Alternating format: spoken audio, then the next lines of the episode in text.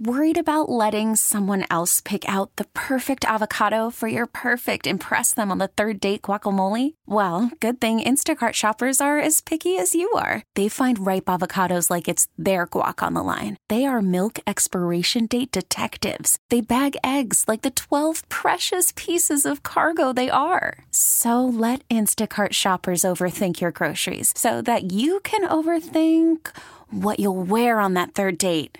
Download the Instacart app to get free delivery on your first three orders while supplies last. Minimum $10 per order, additional term supply. This is News Radio 1059 WBBM's All Local. Listen and subscribe for Chicago's most up to date news each weekday morning and afternoon. Now, from the WBBM Newsroom, these are the most important news stories from the Chicago area. Our top local story on News Radio, WBBM, Chicago's West Side has become the epicenter of the city's opioid crisis. And on the heels of a new report showing the extent of opioid related deaths in Cook County, local leaders say that they're redoubling their efforts to save lives. WBBM's Carolina Garibay went to West Garfield Park to find out more. We're at Van Buren and Pulaski. They normally called Pulaski the heroin highway. Opioid overdose deaths in Cook County reached an all time high of 2,000 last year. Many of them occurred on the west side. That's why Luther Sias with the West Side Heroin and Opioid Task Force says the task force overdose prevention sites like the one on Pulaski is so crucial. We have our team members that actually engage people and get them trained on how to use Narcan or naloxone. They have information on other organizations if people are interested in medication, treatment, detox. He and other task force leaders are calling for support for House Bill 2, which would authorize the Illinois Department of Human Services to partner with the city to pilot overdose prevention sites like these on the south and west sides. Russell Jackson with Transforming Reentry Services says the goal of the bill is to give people a second chance. If we can give a person a chance to live another day and they live that other day, perhaps they'll stop using drugs. Carolina Garibay, News Radio 1059 WBBM. Six people in the hospital this afternoon when their boat they were on crashed into a break wall and capsized early this morning. It's believed the crash killed a seventh person and a body was recovered nearby. Chicago Police Lieutenant Jose Mendez from the Marine Unit says first responders were called into action early this morning near Olive Park in the area of the lakefront known as the Playpen. We're able to successfully get six people out of, out of the water. Uh, unfortunately, there, we were on the lookout for a seventh individual. We found that individual, well, I should say, we found a body near the vicinity of the location of the accident.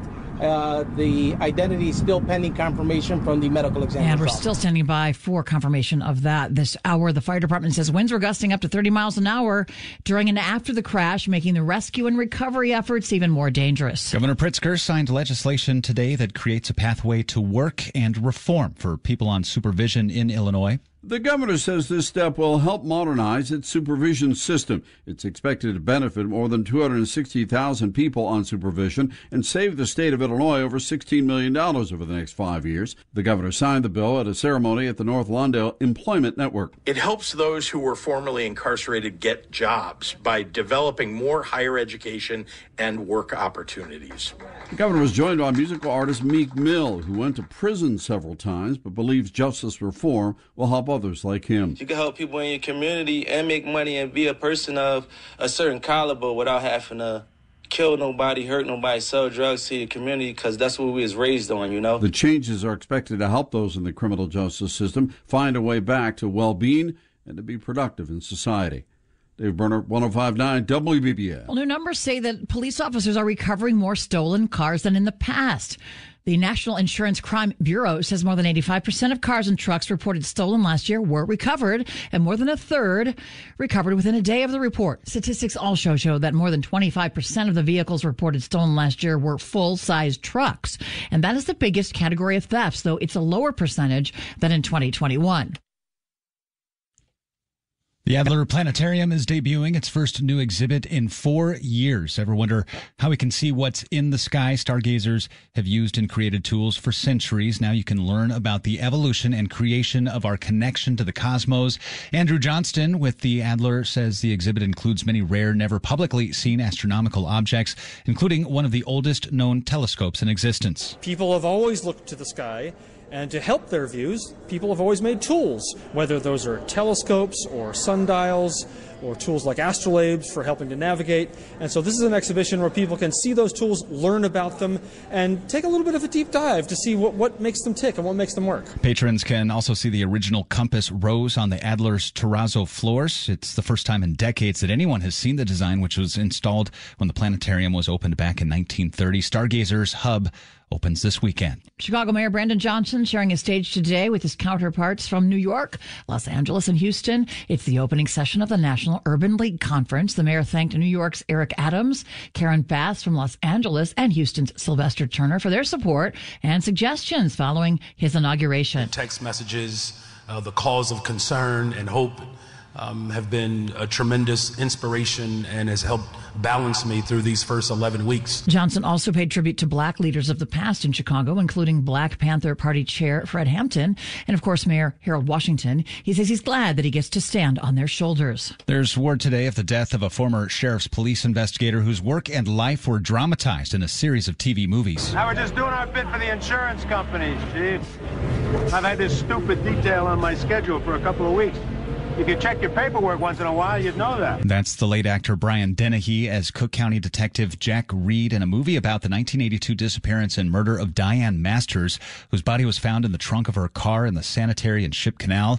Reed's work eventually led to convictions on conspiracy charges for Masters' husband, along with then Sheriff's Lieutenant James Keating and the former police chief, uh, police chief in Willow Springs. Dennehy would go on to play Jack Reed in three other TV movies. Family members say Reed died last week at the age of 82. Services are set for next week. All Local is a production of News Radio 1059 WBBM, Chicago's news, traffic, and weather station.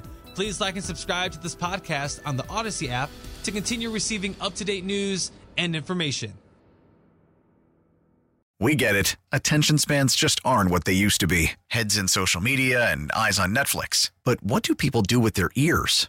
Well, for one, they're listening to audio. Americans spend 4.4 hours with audio every day. Oh, and you want the proof? Well, you just sat through this ad that's now approaching 30 seconds. What could you say to a potential customer in 30 seconds? Let Audacy put together a media plan tailor made for your unique marketing needs. Advertise with Audacy. Visit ads.audacy.com.